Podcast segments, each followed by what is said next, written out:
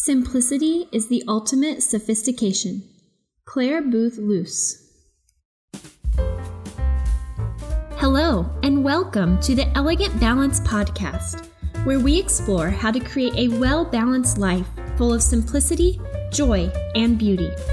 I'm your hostess, Dr. Kaylee Hackney, wife, working mom, and expert in the work life interface. In this podcast, I'll be sharing the science behind work life balance practical tips, and plenty of love and encouragement along the way. My desire is to inspire women to pursue their elegant balance. I'm so excited that you're here. Let's get started. Hello, everyone. I am so excited to be back here with you. It has been a while since I've been here doing a podcast for you all. Um, a couple weeks ago, my parents visited from Illinois, and I just put things down and spent some time with them. And then last week, I wanted to try to record a podcast for you, but I was traveling in New Orleans for a, con- a conference, and I just didn't have the time. I had a lot of fun hanging out with people um, that I hadn't seen for a long time, and I had a couple presentations for research, and yeah, the time just was not there. So I'm excited to be back and um, pick up where we left off. So, on our last podcast episode, I mentioned that we are going to jump into a series focused on simple living. And today's episode, I wanted to focus on simple living specifically at home. A great deal of our life actually happens at home. Yet, when you look around your house, is your home allowing you to live the simple, elegant life that you dream of? I wanted to start off this series on simple living with a focus on our home because it's so foundational to being able to simplify the other areas of our lives. When our home is decluttered, we have more time for the things that matter. We don't have to spend countless hours just managing our stuff. Instead, we can focus on the priorities we can find that mental space that we need to reflect and recover from our day. I have not always been a neat person. In fact, ask my mom, sister, aunt, cousin, husband, really anyone in my life, and they will tell you that I was the exact opposite of a neat person. My bedroom floor was covered with books, clothes, and who knows what else, with a path carved um, from the door to the bed. That way I could at least get into the bed. It was ridiculous. And it wasn't until I had my son that I started exploring minimalism, which led to a ruthless decluttering of our apartment. In the process, I discovered that one, I could be a neat person when I knew exactly where things went. Two, I felt way better in tidy spaces. It was almost as though my brain had space to think and truly unwind and relax. And third, even my kids function better in a simplified, neat, tidy space. So, I've already hinted at it, but you might still be asking what does our home have to do with simple living? First off, like I said, we do a great deal of living in our homes. So, if we simplify the stuff in our homes, our lives, by extension, become simpler. The simplicity of our home impacts so many things.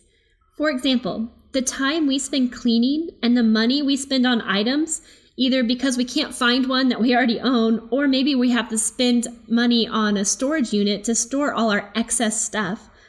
Those are both resources that we could have spent on more valuable endeavors, like playing with our kids or paying off debt. Also, our environment has a huge impact on us. I'm not sure if we can truly have a simple life in a cluttered home. When our homes are cluttered, it impacts our relationships and our mental health, which complicates other areas of life. Finally, a key piece of simple living is making space for things that truly bring us joy. By decluttering our homes, we ensure that we are available to enjoy the smaller things in life. No longer do we have to be worried that a neighbor or a friend might drop by unexpected, nor do we have to dedicate our precious weekends to huge cleaning endeavors. Instead, we can welcome people in and spend time doing the things that we love most, which is probably not cleaning if you're anything like me. Okay, hopefully you're starting to see the value in decluttering your home. But I know this can seem like a huge endeavor. But trust me, it will pay off. Before you start running through the house with a garbage bag, here are a few things to know about decluttering. First of all, it's a continuous pro- a continual process, a way of living. It is not a one and done job. I actually do a deep dive endeavor every fall and spring. Living in today's world means that items will inevitably make their way into our homes, especially during the holidays and special occasions like birthdays. Another thing to know about decluttering is that you do have the time. It's an excuse that I hear a lot, but it only takes 15 minutes to clean out a drawer. You probably spend 15 minutes on a less productive task somewhere during your day. Next, stay focused. Don't try and tackle the whole house in one day. You will burn out and never get through it all. Pick one section to focus on and tackle it before you start moving on to anything else. It can feel it can feel overwhelming, but it can be done.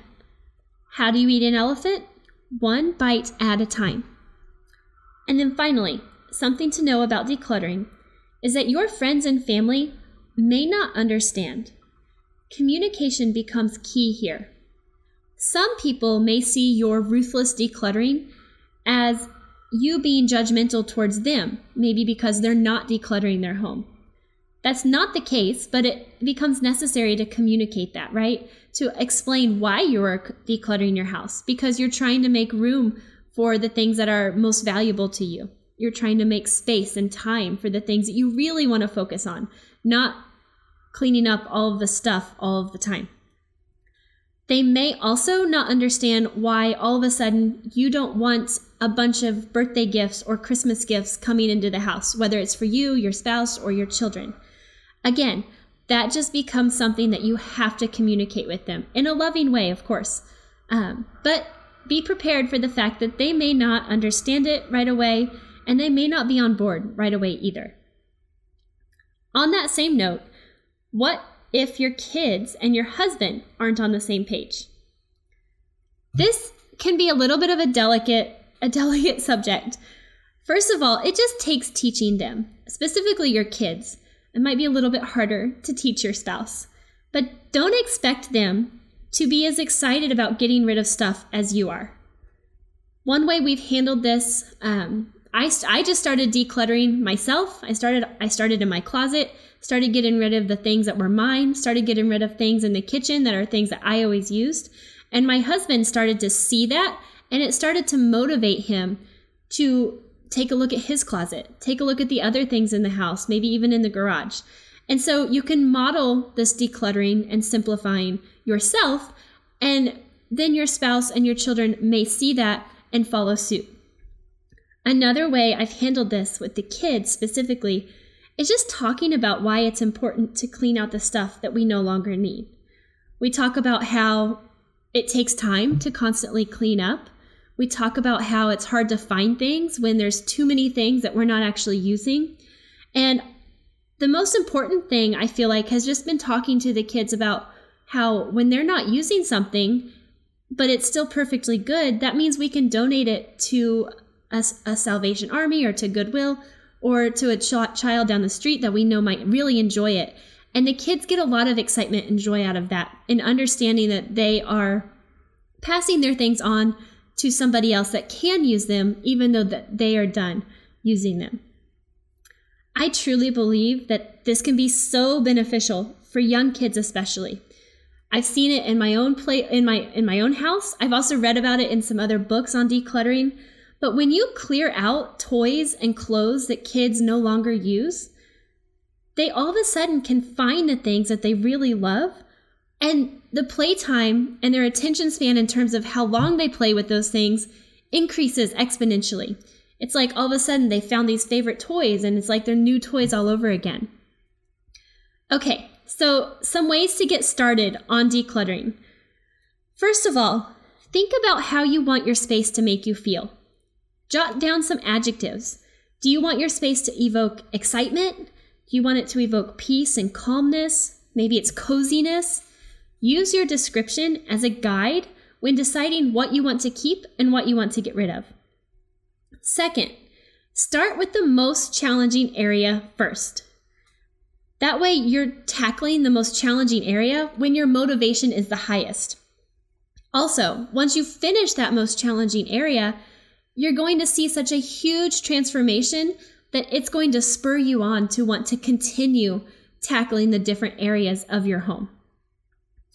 Third, designate an area in your home to put all the stuff that you're getting rid of, and then actually follow through and get rid of those things.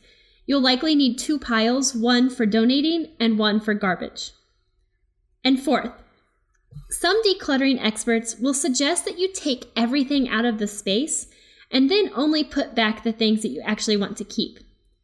This is great for a smaller space, like a junk drawer, but can be really overwhelming, at least for me, in larger, more cluttered spaces.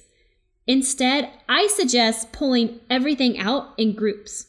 For example, maybe you're cleaning out your closet, and so you pull out all of the shoes and sort through those, then put back only the ones you truly love.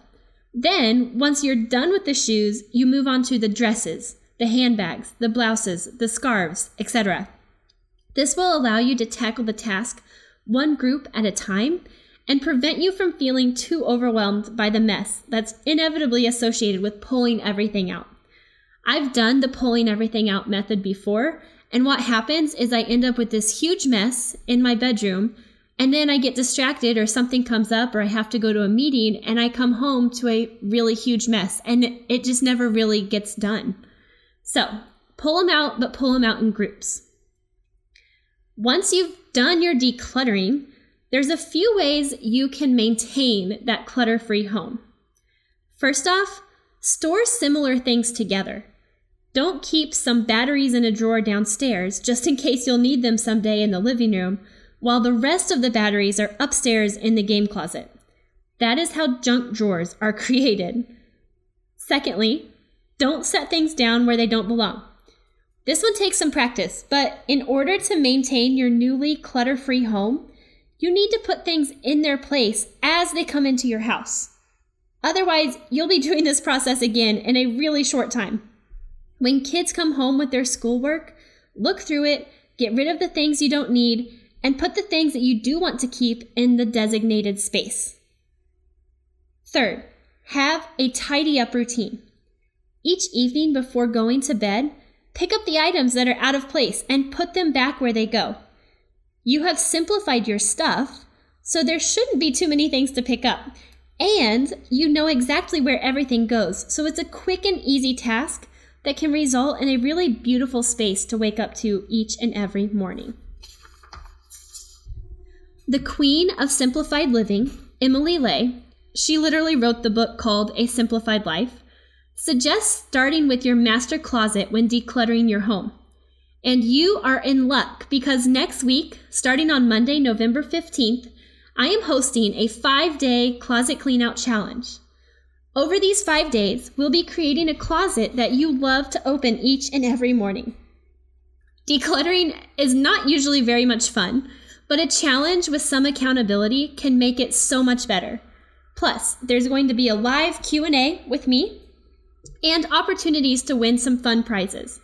You can register for the challenge by heading to www.kayleehackney.com forward slash closet and I will leave that link in the show notes. I hope to see you all there. Have a beautiful, joy filled week, friends. Thank you so much for listening to the Elegant Balance podcast. If you enjoyed this episode, be sure to subscribe so that you don't miss any of our future conversations. Also, it would mean a lot to me if you could leave me a five star rating and review in iTunes or wherever you're listening to this episode. Thank you, friends, and have a beautiful, joy filled week.